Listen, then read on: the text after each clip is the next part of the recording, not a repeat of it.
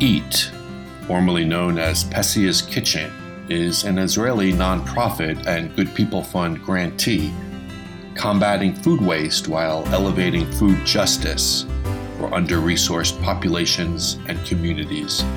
EAT co-founder and president Gideon Ben Ami and EAT executive director Yoni Ben Ami are a father and son team inspired to make impact by Gideon's late grandmother, Pesia. In this episode of Good People Talk, Gideon and Yoni speak with GPF executive director Naomi Eisenberger. Here they are in conversation.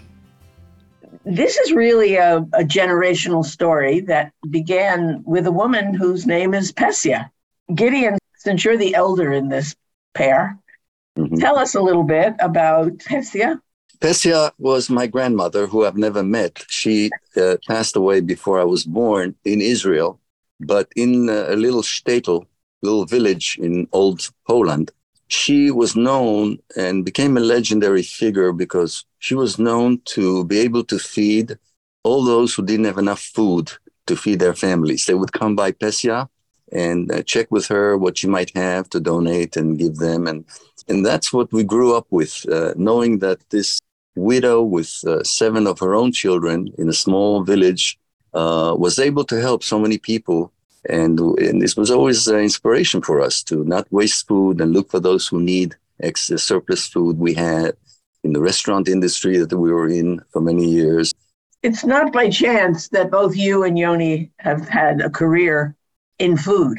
Yoni, tell us a little bit about your background. I took off after my dad. My background is from the food and hospitality and service industry. So I ran a lot of restaurants and cafes here in Israel. I actually, at the beginning of the COVID, I closed the restaurant and I joined here, my dad at Pesia's, and started volunteering, helping him out on day-to-day actions. So that's my background. I think the hospitality part and service part, besides the food part, we're dealing here with food, which is always helping. But the hospitality part and service part, I think also is something that we're bringing here to Pesia's Kitchen, because we see the people who come and pick up food as not just people who need or needy people or something like that. We see them as more as clients and people who we want to serve and people who we want to help. So I think that's also something that we both are bringing from our backgrounds to this Amuta. It was very obvious from me when I first met you, Gideon, that this was an issue of hospitality. And it wasn't just giving somebody food. It right. was, I think that's what guided you to say, you know, that having sufficient food is a God-given right. Yes. We, in 2011, the country had accepted thousands of asylum seekers from Africa, mainly from Sudan and Eritrea, in the southern border with Egypt. And they allowed them to come in, and they were, for a year or two, in a sort of a army base, a kind of a camp, and they weren't allowed to leave. But all of a sudden, a decision was made to ship them all to Tel Aviv, to South Tel Aviv, and actually dump people, busloads of people, in a park, in a community park. And there they were, a couple of thousand people without proper clothing. It was winter, very cold winter and rain. No food facility, no bathroom facilities. It was just a horrifying humanitarian situation that was really sad, very sad. And the city's mayor decided to come and reach out to those people. And I was a part of a program that the city sponsored with several tents, large tents and beds. And I was in charge of getting food service 24/7 for about 6 months. That's where I think we met. Yes. When you observed me doing that work over there and you asked me, what else can we do? And I said, well, we need some breakfast because all these people were waiting till nighttime when some people came by with some food donations. And we actually did an offsite restaurant, and we did breakfast and dinners and beverages all day long. And this was really a learning experience, and it really shook us up. As we were doing that, we started learning about the tremendous amount of food waste, tremendous surplus of food. And then that's what triggered us to look into it further and see what we can do to alleviate hunger in every form, in even mild chronic hunger to severe hunger. And how can we get this food to people and have impact, a bigger impact? And that's where we decided to scale up and start to have neighborhood hubs where we distribute a lot of food. And that's really, you're right. So really the asylum-seeking community and refugees that came to South Tel Aviv with children that were hungry. And we paid a lot of attention to that because at the time there were even several children who died from malnutrition. And we couldn't have that. We decided that we've got to fight that. And that didn't happen later on, years later on. But in the beginning, there was such a turmoil and the craziness about the whole thing. So we felt that we did good work over there, and it really was great cooperation with the city, I must say, and credit the mayor for reaching out where any other city didn't do that, except Tel Aviv. So we really started out Tel Aviv, and really with refugees was the bulk of our work. And then we spread to shelters of battered women and people who were addicted to alcohol and drugs, and people who were prostitution, dealing in the prostitution field. And we got into all kinds of hostels and safe homes, safe living quarters for people who were homeless. And it just grew and grew and grew. And it's been wonderful and very satisfactory kind of work, very something that I told my son, Yoni, here, that if he gets into it, it's quite addictive, this kind of work. And he got addicted. I also have to say that, mentioned that he's an acclaimed chef. So that helps us a lot to figure out what we're doing with food. So yes. He has experience, not only a great managerial experience and a great logistic person, because we're a very small staff, and he is the key to the growth of what we're doing. But the other thing that distinguishes, I think, Pesia's Kitchen from other similar programs is the idea of food waste.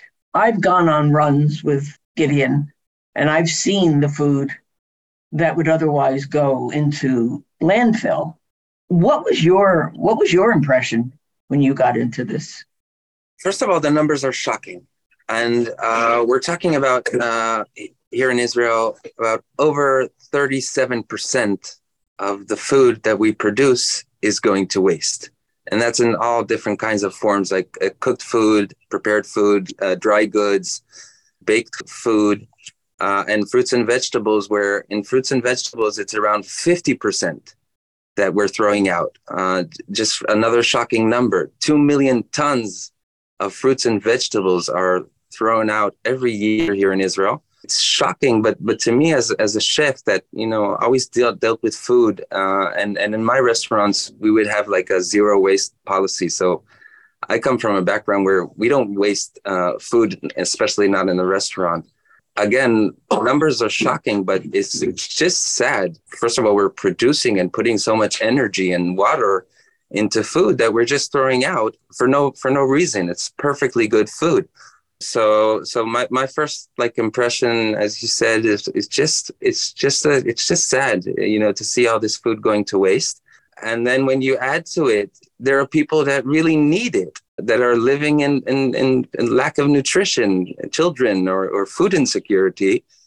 That just makes it even more sad. I think those two numbers, the 37% of food waste, and on the other hand, over 20% of our community are experienced that lack of nutrition and food insecurity. I think those two numbers were actually the solution. And that's what my dad saw way back then, 10 years ago, when he started off, as you said, just trying to help people. And coming from the background of food, he knew how much food we were throwing out. Very fast, he understood, okay, let's get that food that we're throwing out and let's get it to the people who need it. I must say that Israel is no different than other parts of the world. It's same waste in America, same waste in Europe, in most places of the world, and even here in Israel, we're not able to get that food to people who need it, not enough, and that's why we're here. I want to add the two factors here that are important. Israel is on the bottom of the list of food rescuing country. We rescue less than every other OECD country. We want to be more helpful in rescuing more and have more impact by this rescue, with the fact that we're able to get it done inexpensively. This is the reason that rescue food is not achieving more, because it costs a lot of money, people think, to rescue food. You hear about a meal for $1, a meal for $5, for $3, for $10. We're talking about a meal for a dime because of the way that we operate, the model that evolved over the years with community participation and huge number of volunteers who help us do that last mile delivery, makes our model so inexpensive. And hopefully it will inspire other programs, hopefully also government programs, to set up this kind of models throughout the country and really eradicate hunger. Not only are we not consuming it, but when we do not actually get it to those who need it, it sits, it rots, it pollutes and releases toxic gases that is second to right after automobile toxic gas release. There's food waste. So again, not only are we not getting it to people who need it, we're also ruining the planet that we live on. Something there really doesn't add up. Between the two of you, share with us what Pesia's Kitchen has ultimately evolved into, because I think that is the most profound piece of this story. Yeah. Well, I'll touch the first program that evolved, which is Neighborhood Hubs. And then Yoni will talk about the new school program, which is now in the making. I just want to say just one thing before you say that. And I think that's something special of what Pesia is today. It's a food rescue program, but our special model is working with the community. So we are for the community, with the community. And I think that is the game changer of this whole Amuta, right. Because we are assisted with dozens of volunteers who help us package and deliver the food to those in need. So it's kind of like the X factor of Pesia's Kitchen. And if you put that together with a very modest organization, low budget, low salaries, low expenses, partnering with municipalities to get a rent-free location. And when you put all that together, you get to what Gideon said, is that we're proving a model that is rescuing food in an inexpensive way. And I think that's the whole game changer, what we're trying to bring here and what we're trying to show. We're doing it through two major distribution models. And Gideon's going to tell us about the first one that he started. The first one is a community, is the one we started with in South Tel Aviv. We found a location, a rent-free location on city property. We created a community made up of different non-for-profits, small non-for-profits that are too small to get any kind of service or relationship with the food bank for many reasons. So we decided to serve those groups of community volunteers and activists and people who run the safe houses and the shelters to come over to our logistics site in the neighborhood. And we started to get from our food bank, Leket Israel, Israel's national food bank, really the only one, to ship to us trucks full of sometimes 4 to 10 tons of crates and crates of produce. And then we have those individuals in the community or activists, they come and pick it up and they do the last mile delivery to a couple of thousand people, which we will never be able to do because we're just a couple of people on a payroll here. We don't have drivers and cars and ability to do the last mile. And the only solution was that those who need it, or their representatives, or their directors and managers and of safe houses and all these little shelters, and they are the ones who are our heroes, and they come and pick it up and drive it over there. But then we fell into another program, we discovered, and that's the school educational program of rescue food and getting it to people who need it. So maybe Yoni can talk about that.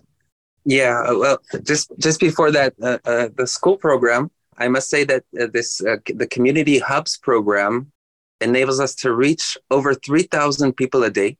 And in this past year, we rescued and delivered over 2 million meals. Again, all with the community. To date, we have 3 community hubs, one in Chulon, Jesse Cohen, one in Yafo, in the Ajami neighborhood, one in Tel Aviv, South Tel Aviv, Ben Zvi. And hopefully after the holiday, we're going to open our 4th community hub in East Jerusalem.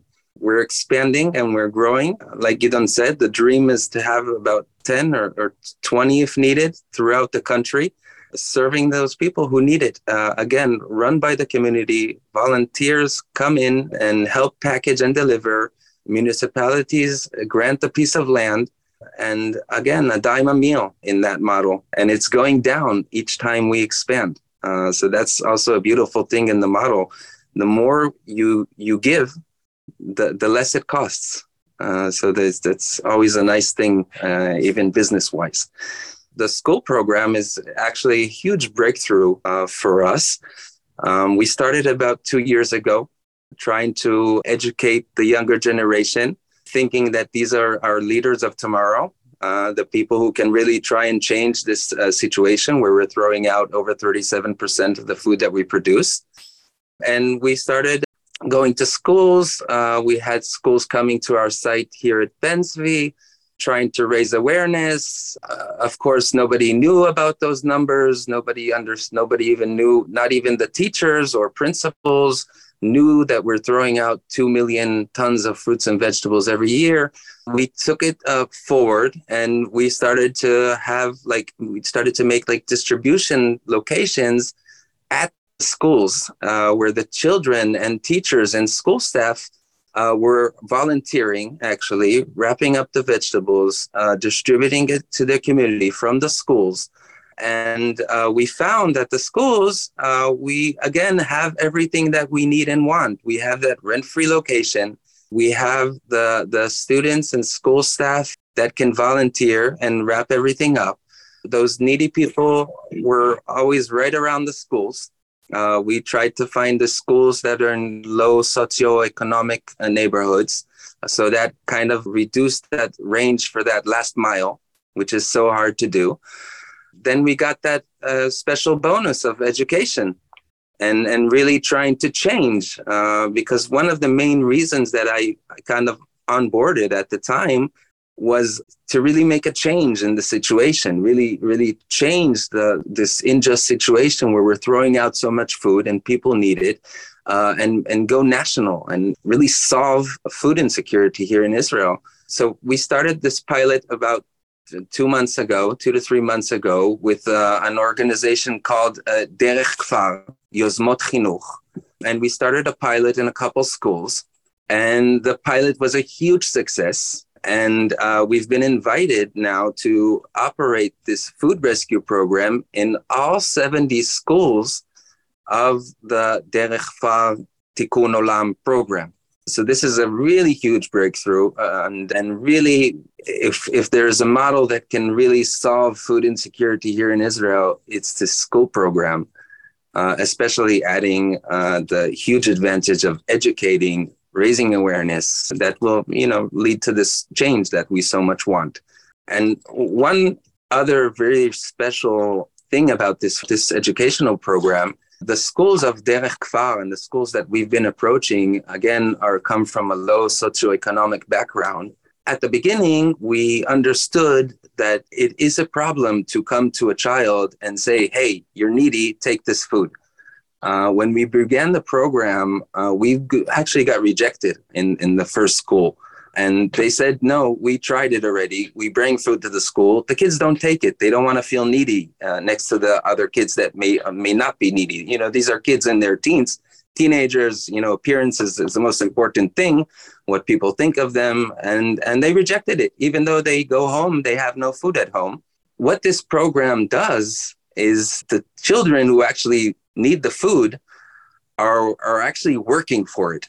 And that action is empowering them because when we come to a school, we don't say that the food is for these children. We say the food is for the community surrounding the school. The community really needs it. And again, it's being wasted. It's polluting the environment. It's ruining the planet that we're living on. So we come to these children and we say, we need your help in helping others.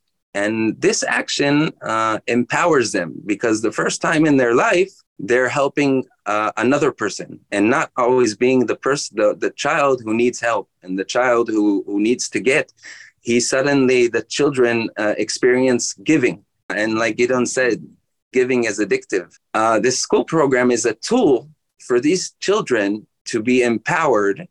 And we advise the staff, the teachers, principal, children, to especially the staff, to set an example that those 10 last bags or 20 last bags, take them home, use them for yourself, use them for another person, but let's not waste it. I'm happy to say that one of the teachers in the first school called me about a month ago and said that it's amazing.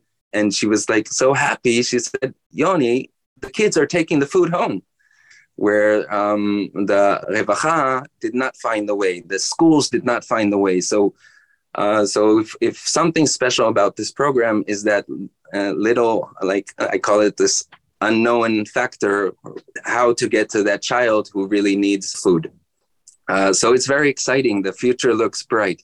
I think we should also mention to our listeners something about Pesia's budget. Quite unusual and impressive. We're running a budget for the next year. Our budget is $400,000, and it's going to produce 4 million meals. And in my arithmetic, it shows a dime per meal. The lowest possible cost, unless food can move itself and sort of transport itself or manage itself, the logistics. But we are really two employees, 1.5 actually. Yoni's full-time and I'm part-time. We may need an assistant here and a couple of part-time assistants, but we're surrounding us are now not dozens of volunteers, but hundreds of volunteers because of the concept of working with the community. So the community are our volunteers, the school teachers, the principal himself, the students, the staff, employees of the school, the maintenance crew. So they work in getting this food to people, and then they win that bag of produce to take themselves, to also be food savers and rescuers. And they enjoy so much. So the schools have been so successful. There are 70 schools who are waiting for us to recruit them into the program. Right now, we are in Akko. It's an Arabic school. We're in Tiberias, with an Israeli Jewish school. And we're going to be all over the country. And for that, we needed a truck, a 15-ton truck. So recently we had two philanthropists who are supporting the lease of this truck and the driver. And we're going to have a certain amount of independence from the food bank, who is now making our deliveries.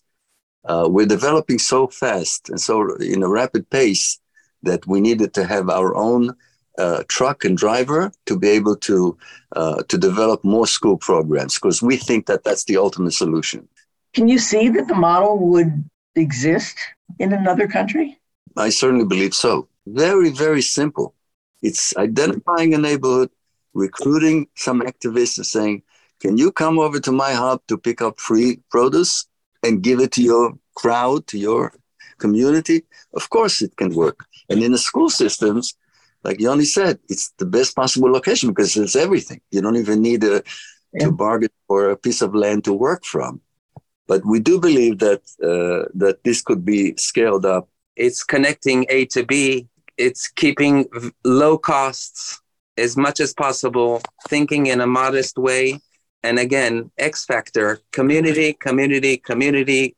Do it together with the community. That is the only way I believe, or we believe, that we can really tackle this huge humanitarian disaster and environmental disaster together. And again, one of our agendas here is to inspire others. We know that me and Gideon are not gonna rescue all the food here in Israel. Impossible. A huge part of our agenda is to inspire others, set up a food rescue program, do it alone, do it with other people. Just, look up, identify the waste, identify who needs it, get it from A to B. And really happy to say that a lot of our volunteers or organizations that come to us are community activists who are doing just that, identified a community who needs food. They come to us, they pick up food, and they just bring it to them. It's like Gideon said, it's just so simple. It's low tech. It's low tech here. I want to thank you both for sharing the passion that you both have. It's particularly meaningful for me to see that this is going on to yet another generation. And I'm very proud of what the Good People Fund has done to help Pesia's Kitchen become what it is. Thank you. Not only helped us, you've mentored us, you've discovered us, you've been with us all along in this crazy 10 years, and very, very adventurous and very fulfilling. And a bit of Meshuggah behavior as well. But anyway, thank you again for sharing your time with us.